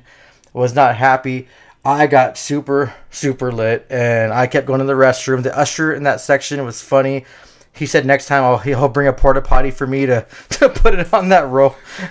And that was awesome. It was in good fun. I took a picture at the end. I saw my eye looking the other way. I'm like, damn it. But yeah, I did the responsible thing. I always, like I said, I don't drink and drive, so I called an Uber. It was I had a $25 credit and a 20% off, so my ride was really cheap. Mike, thank you for offering me to stay at your house, but I mean, after the intoxication level that night, I wanted to just be home and wake up hungover in my bed. But you know what? Despite what the Ducks have this season, I think this is a really fun season. I'm looking forward to it. I know 2023 was rough, obviously for me and a lot of people, And I think the start of 2024, minus the blowing up drama, what happened with the trades and stuff, I think it's going good so far, and who knows what's going to happen next. I know Toronto Maple Leafs fans, we didn't talk about this, Mike. I know they were pissed off, and they're gunning for Philadelphia fans and Anaheim Ducks fans. They're pissed off because they took steam off of them signing Nylander to an 8-year max contract. So they were upset about that. Well, you know what? That just reminded me, too. You also had the Toronto Sun that said, the Leafs beat the no-name goalie on the Ducks. And then, you know, that started a whole big thing, too. Like, I mean, come on, dude. Like, you're going to write your title as a no-name goalie. Like, that's just... I don't know, man. It just rubbed me the wrong way. It rubbed a lot of people the wrong way. There was that drama, too. And then they doubled down, too, because the Ducks' social media called them out. And then they put out another article saying, oh, the Ducks' social media called us out. I'm like, oh, my God, amateur hour at the Toronto Sun. You know what was funny and surprising? The Toronto Maple Leafs fans were jumping on their shit, talking shit to them. I was like, holy crap. And you don't want to met or F with, I already said the F word in the beginning of the show, so I can't say it again. You don't want to duck with Toronto and their fans in Canada. They were, this isn't our paper. No one likes them, blah, blah, blah. They don't know what's going on. And it's just like, holy crap. They were going at them more than Ducks fans and the Ducks were, but I'm glad that the Ducks social media, whoever's running the social media team now, credit to you. You guys are being awesome. Keep doing what you're doing. I don't know if you listen to the show or not, but you guys are freaking amazing, and I'm glad you called them out, as they should. A no-name goalie. You guys barely beat a no-name goalie. He made 55 saves. Like, come on, guys. Like, be better than that. But you know what? You guys will be bumped out, and you can write an article about how the Leafs got bumped out in the first, second round again. Spending that much money on 3 players, max contracts, you guys aren't going to go anywhere. Come on. But you know what? No, I'm sorry about that, Toronto fans. If you do listen to this show, I'm just being salty about the Toronto Sun. I shouldn't take it on you guys. I do wish you guys the best of luck. Austin Matthews is a phenomenal player. I do think that some of the players should have taken a little bit of a pay cut. It's going to be hard for you guys on the back end and defense, but goaltending, but to each his own, good luck. But thank you for having our back, and thank you for jumping on that Toronto Sun and kind of calling out their disgusting and despicable article. I wish I would have got the name of the I don't want to call him a writer. Whoever put that article out, you guys are freaking classless and losers. Well, the funny part, too, was the rebuttal article didn't have the author in it. So, those Toronto fans probably blew them the hell up. Like... They did. That's what happened. They mentioned, they said that. They said the person wasn't on there. The person wasn't on there that replied. So not only did they double down and go back and attack the Ducks, like they I think they put their tweet or whatever in there, and they were like, oh, yeah, you know, we pissed them off. Then, I mean, you do that and then you hide and don't put your name on the article. I mean, wow. I just like... That's just completely unprofessional. But, yeah, there was drama with that, too. There are a lot of crazy stuff going on this last week, especially with the Ducks, man. Just crazy stuff. The other part of this, I wanted to mention this, too, before we kind of wrap up here. We're getting closer to the end. But, you know, that Detroit game, I did not like the way that game went with the 2 goals against the Ducks. I really... The one that upset me more, I think a lot of people were really upset at the game-winning goal with a minute to go because they thought it was kicked in and then they said it wasn't. If you look at it, it actually looks like it hits a stick after the skate and then goes in. So I actually think it was a good goal, but I'm not a fan of that whole distinct kicking motion rule. And I wrote this in the game recap. I think it needs to be revisited because... To me, it's too subjective, whether it's kicking or not. And I remember a play with Teemu, it must have been 8-9 years ago when he was in the league, and a similar thing happened against Detroit, and they took it away and they said he kicked it, and it was the same thing where like he angled his foot and it went in. And I'm just sitting here going, this is ridiculous. So to me, they need to figure out that rule. It should either be, hey, you can't, nothing off the foot counts or everything off the foot counts. And I know some people are like, wow, that's, you know, whatever. But to me, that's black and white. It touches the foot, no goal. It touches the foot, it's a goal. I mean, I don't know. I just, they got to do something because it's too subjective. I think if it goes in off the foot. I mean, unless it's a straight, like they, you know, kick it like in the front end going in like a soccer style. I don't know. I think it should count. So that didn't bother me. The other goal, the second goal, kind of bothered me because the angle that they showed on that goal was like the goal earlier in the season that the Ducks had that was disallowed. And at the time during the game, I thought, oh, they had an overview. It probably went in. No big deal. I actually recorded the games. I went home and watched it again, and Brian Hayward after the game said they didn't have an overhead view of that goal. They only looked at the front view. Well, at the front view of that one, the puck goes behind the post, but you don't know where it is on the red line. And then you see the pad move a little bit, and you see it's touching the goal line when you then do see the puck. So the call was no goal, and they went back and reviewed it. Well, there's not 100% proof that that puck came back or went in or whatever. I mean, you can't tell. That's the bottom line. That's the way the rule's written. So to me, I think that goal should not have counted, and then the other one, based upon the rule, should have counted. You know, but either way, it just was crappy. I don't know what your thoughts are on the kicking rule or the replays, but it just soured that game, Eddie. Yeah, I don't know what's going on. I don't know if they're eating some mushrooms or... I don't even know if you hallucinate. Oh, yeah, I think mushrooms, you do hallucinate. I don't know. I've never tried anything like that. But it's just so, like, it's pick and choose. It's so ambiguous with some of these rules, and things got to change. But you know what, Mike? It's not going to change. Like, fans of all teams have been bitching about the referees and what is this, what is that, the offside rule, the goalie interference. It's just like a goalie gets hit. A goal gets called back. A goalie gets hit in a different game. A goal is allowed. It's just these referees are... I don't know what's going on with them. And I think it's time for a change of leadership on the top. Bettman needs to go. I think it's just... He did a lot for the league, and he got the league where it's at. But I feel like the league's declining on everything it's going and what he's trying to do. So I think it's time for him to step down and bring someone in and kind of police the referees and make it more... just a fair game. Like, don't do premature breakup fights. If it's a distinct kicking motion or not, set a standard. That's the right word I'm looking for, Mike. A standard. It should be a standard league-wide in every single game. It's either the yes or no. Black and white, not 10 different colors, because it's like it's crazy to see things like that with Detroit. It's not going to happen. It's not going to stop. It's going to happen a lot. And happen in the playoffs. It's going to screw teams over. It's just nuts. So, I mean, we can't really, I guess there's nothing we can do besides bitch about it. And I'll bitch about it every show. I don't care. You guys know me. You guys have listened to me for a while. So I'll keep bitching about them. But I just have more integrity in this game and have a set standard on what's called and what's not. And kind of redo the rules and really read them and let people and players know what's going to be allowed and what's not. Yeah, I'm with you.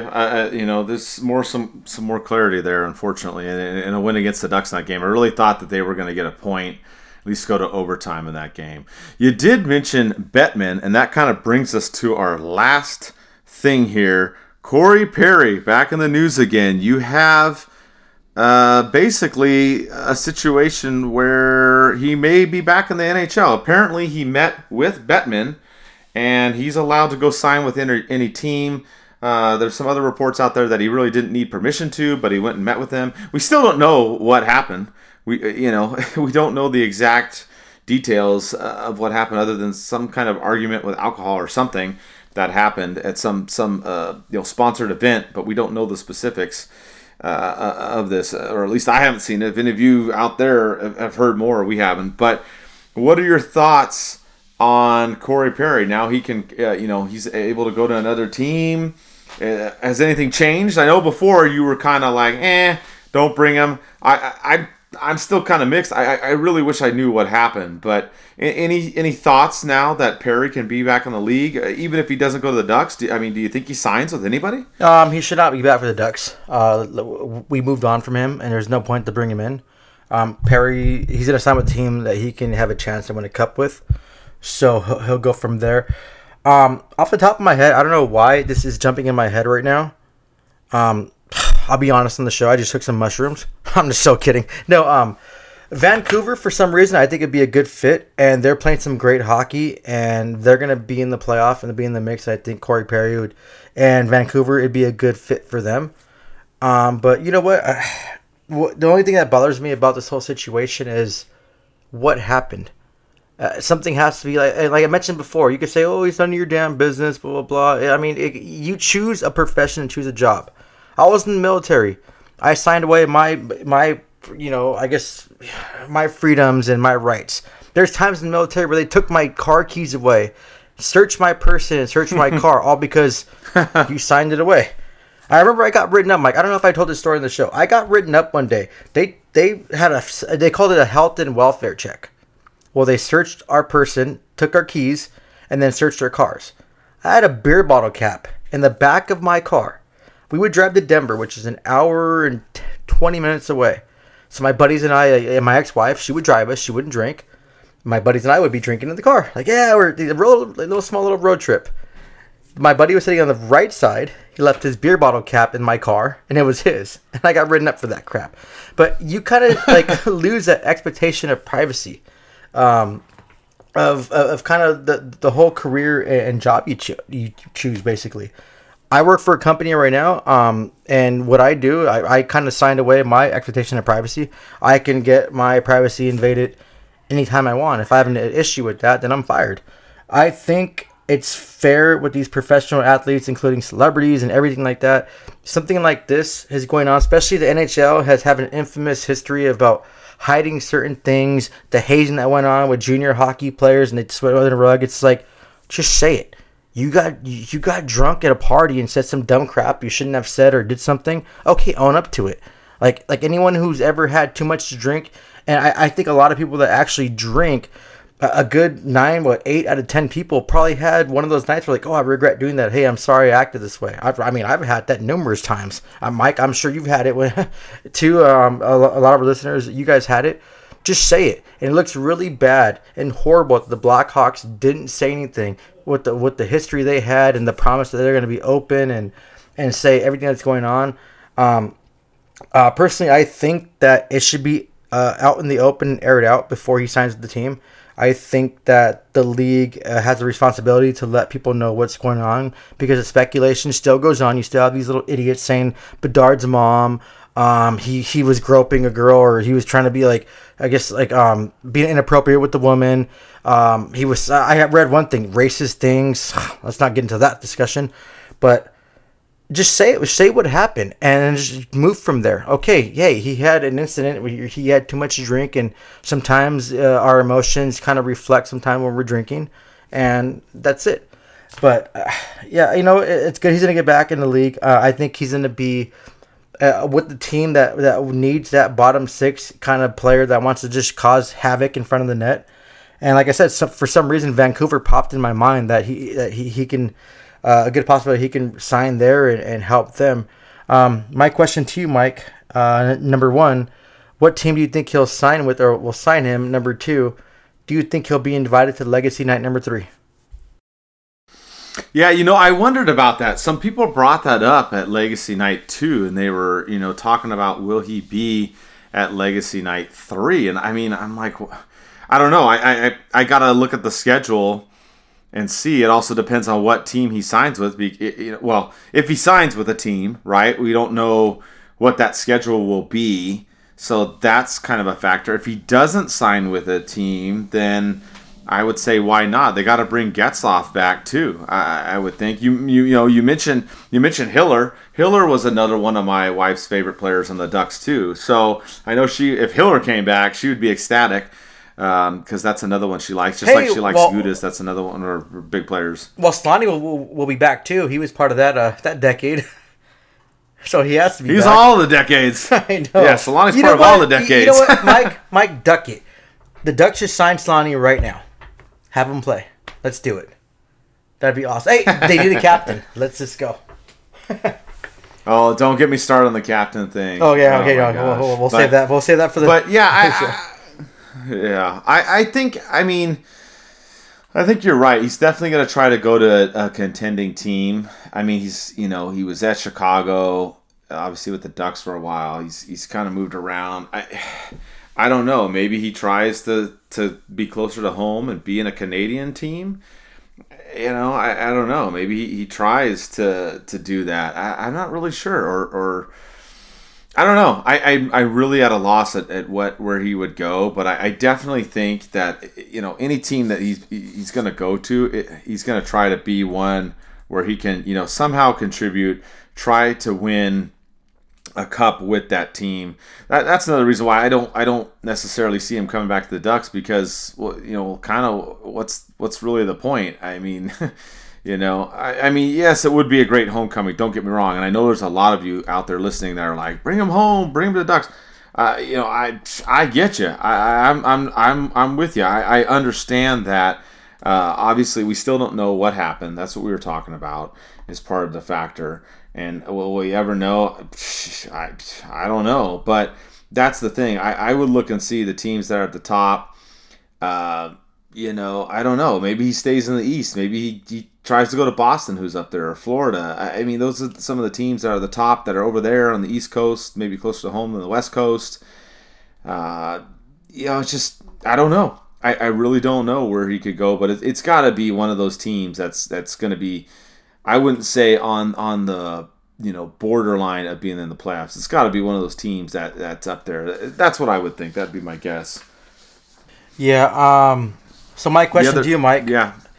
Do you think, or number one, do you want Perry to be there for Legacy Nightmare 3? And do you think fans would accept? Well, I mean, a lot of fans will, but the whole like infamous situation in Chicago, do you think the fans would accept him being part of that Legacy night number 3? And do you think he deserves to be there?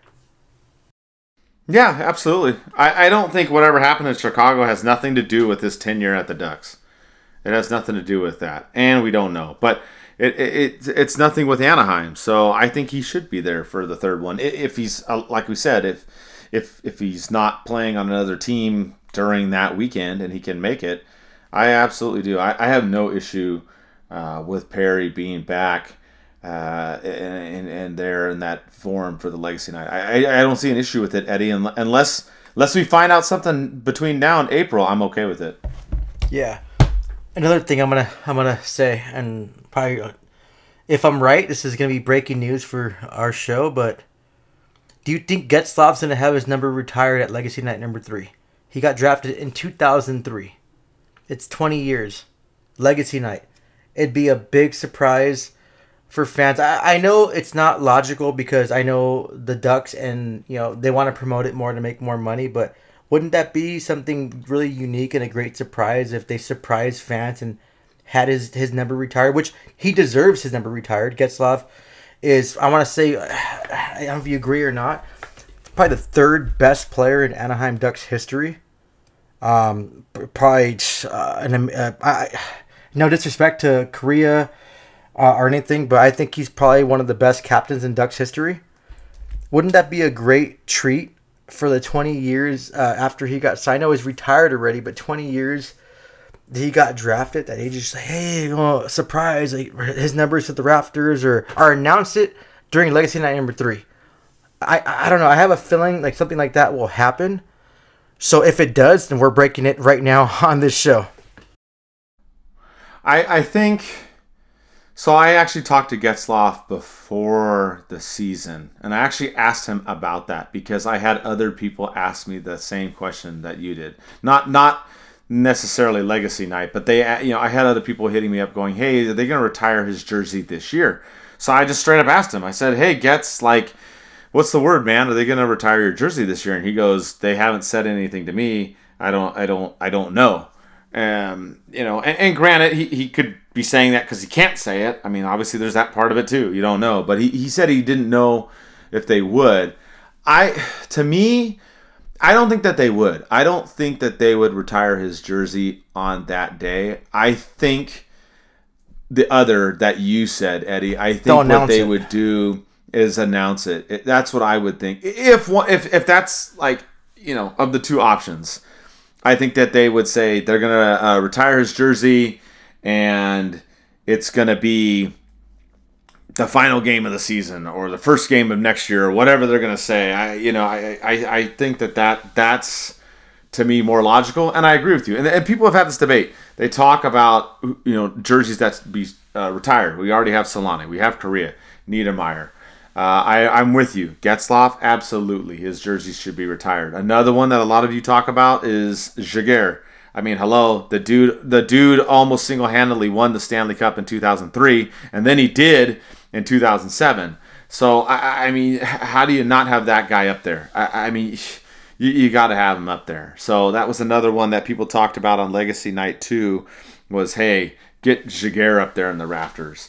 I mean, absolutely, you got to throw him in there. Getzlaf, yes, you got to throw him up in there. So that's what I feel. I feel like if something's going to come up about that, I would feel like it would be announced around that time. Yeah. Isn't that jersey a little bit lonely? Look at Paul Correa and his face too. I don't think he was expecting that, and I don't think he knew they were going to retire his jersey, and the fans went nuts. Oh, my God. I went nuts, too. I was watching from home, and I went nuts, hitting the wall and screaming like I'm a psychopath. But I think it's something like that's plausible, and especially with him, the whole 20 years since he got drafted. He had his debut game against the Chicago Blackhawks, and the league likes to push the Chicago Blackhawks because of Bedard. So getting his jersey retired against the Blackhawks when he had his first NHL game, I think it's a good marketing tool, and I wouldn't be surprised if they announced that. I think it's something good. I think if Jaguar's jersey was going to get retired, they would announce that Legacy at number 2 when he was over there, when they were over there doing the puck drop and lifting the puck and stuff like that. Oh, they look really good too, Mike. It was just like brought back a lot of memories seeing them. That was awesome to see. That was cool, but I don't know. I have an itching feeling that something's going to happen like that, and you know what? I'm so confident that they might announce Getzlaf's retirement jersey at Legacy Night number 3 when he's there. If they don't, then we can have fans retweet, and I'll get him a jersey. And whoever wins it, we'll pick him right now. No, I'm serious right now. That's how confident I am that it's just hockey sometimes about writing a good script. And we always say, oh, it was scripted. It could be scripted better. And I just... There's some things you do when people work certain jobs. You have that little gut feeling or that tingly hairs in the back of your neck. And I had that feeling, especially with the 20 years and everything that they can market. And I think it's the right time. It's going to happen. So I can wager a jersey. And if I'm wrong, then fine. And a fan that listens to the show, they'll get a jersey. And we can show our appreciation to them by giving them a jersey. I won't admit that I'm wrong, but I'll just give you guys a jersey. Yeah, I like it. I like it, man. I'm if we find out beforehand, obviously we'll post something. But yeah, I'm with you. I wouldn't be surprised if they at least announce it. So for sure. We broke the news first as if they announced it. So. Well, like we said, this was going to be a monster podcast. This is one of our longest ones. We actually held off, which was good because there was more news that came out because that's the standard for us. We put out a podcast and almost within 24 to 48 hours, news comes out. So we waited and we had the waiver news of Lindstrom and obviously the news with Perry and the injury news, a little bit of updates with Mintyukov and Zegras. So, and Carlson hearing that he could be back sooner. So kind of worked out for us to wait on doing this podcast. Plenty to talk about. Just kind of wrap up here. The last thing I wanted to mention with some of our sponsors were, you know, part of the Old City Sports Network. There's outlawbeer.com. Check them out. I guess it's a really good beer that Jesse mentioned. So go on there and check them out. Also, we've talked about the beef jerky, righteousfelon.com. Check them out. You can get a 15% discount with OCSN code. And then check out everything else in the description box. So I'll have all that in there. And yes, the one last thing that I've forgotten, Eddie texted me, but is that even though Cutter was not part of the Ducks at the time, the Team USA did win gold at the World Juniors. And if you're unsure about Cutter and his abilities, go back and watch some of those games. I mean, he did terrific in the World Juniors, Eddie. Oh, yeah. Watching highlights, his shot... One thing that I was kind of like weird about, like Swedish fans were all pissed off about how Team USA was, I guess, over-celebrating, and I think, I forgot which one player, Ryan Leonard, I believe, he, or something Leonard, I don't know if his first name's Ryan, blew a little kiss to Sweden. But, I mean, I think the last time they won gold or some crap like that, or they beat a team, they scored in 20 years. Well, no, I think they beat a team, and they scored an empty net goal, and they went crazy. You had that one kid, Elias Anderson, I want to say, the Kings right now. I totally forgot, but he threw his medal after he won and kind of disrespected that whole thing for his team because he was upset when they got silver. But it's like everyone's all pissed off at the Americans because they want to celebrate. You know what? Fuck you, F you guys. They worked hard. They had a stacked team. I listened to Spittin' Chiclets podcast with that prospect Will Smith.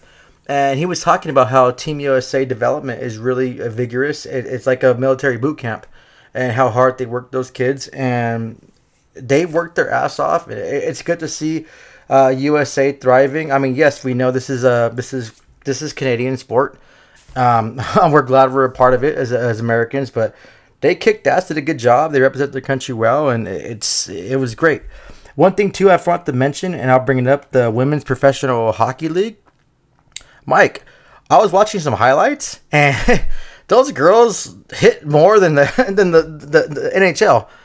I thought they weren't supposed to hit, but apparently they can hit against the boards. Oh my God, awesome hockey! Hockey's growing more, and it's fun to see. So that's awesome. But yeah, congratulations to USA winning the gold, and hopefully we get some kind of Olympics going on with the USA or the World Cup, Mike. That's what I want to talk about too. I forgot. Why can't we get a World Cup again? That Team North America, which I'm still trying to find that jersey. So if you guys can find that for me, send me a link because I really want that Team North America jersey. But that'd be something fun to watch. Yeah, I'm with you. All of it, I mean, the more is better in my opinion. So if they do a World Cup again, that's great. Olympics is great. The Women's League in hockey is fantastic. Any of that stuff. I mean, just keep on growing the sport. And that's the key. And that's what I like because I always feel like hockey is, at least in the USA area, is always behind baseball, basketball, and football. I feel like it's always like a distant, fourth place. I feel like it's so tough to try to become a top three sport, at least in the United States. I mean, obviously in Canada, it's a different story and a couple other countries, but here in the U.S., it's tough. So all of that stuff's good. I welcome all of it. And I think that it's all good. And yeah, congrats to Team USA. It's funny to see, end up that Cutter Gauthier, wins the gold and now he's on the team. And yeah, the celebrations and stuff, I mean, these guys are 18. Like, calm down. Like, 18, 19, 17, whatever. Like, whatever. Like, relax. I just, calm down. So, but, yeah, we have a lot of good things coming. We'll have, Eddie's going to be going to Florida. He's going to see the Ducks out there. He's going to, post about that and stuff in the next week. Leo Carlson, too, Mike. You forgot to mention. I mentioned it earlier. He may be playing this weekend, so you might get to see him. Eddie might get to post some live video and photo of him. Hopefully, they're saying he might play against Tampa Bay, according to the Swedish news. So keep your eye out for that as well. But we'll keep doing our show every couple weeks. I know this one was another monster podcast. We're almost at 2 hours. I think this is one of our longest podcast that we've had, but there was a lot of news, especially in the last 48 hours, so we wanted to make sure to cover it and address it and whatnot. Just a lot of stuff going on. We just didn't even get to really the games that much, or really wasn't a point to discuss it because there was so much going on with this team. Unless another earth-shattering thing happens, we'll be back in a couple weeks and we'll talk more about the Ducks. So with that, thanks for supporting us, and let's go Ducks.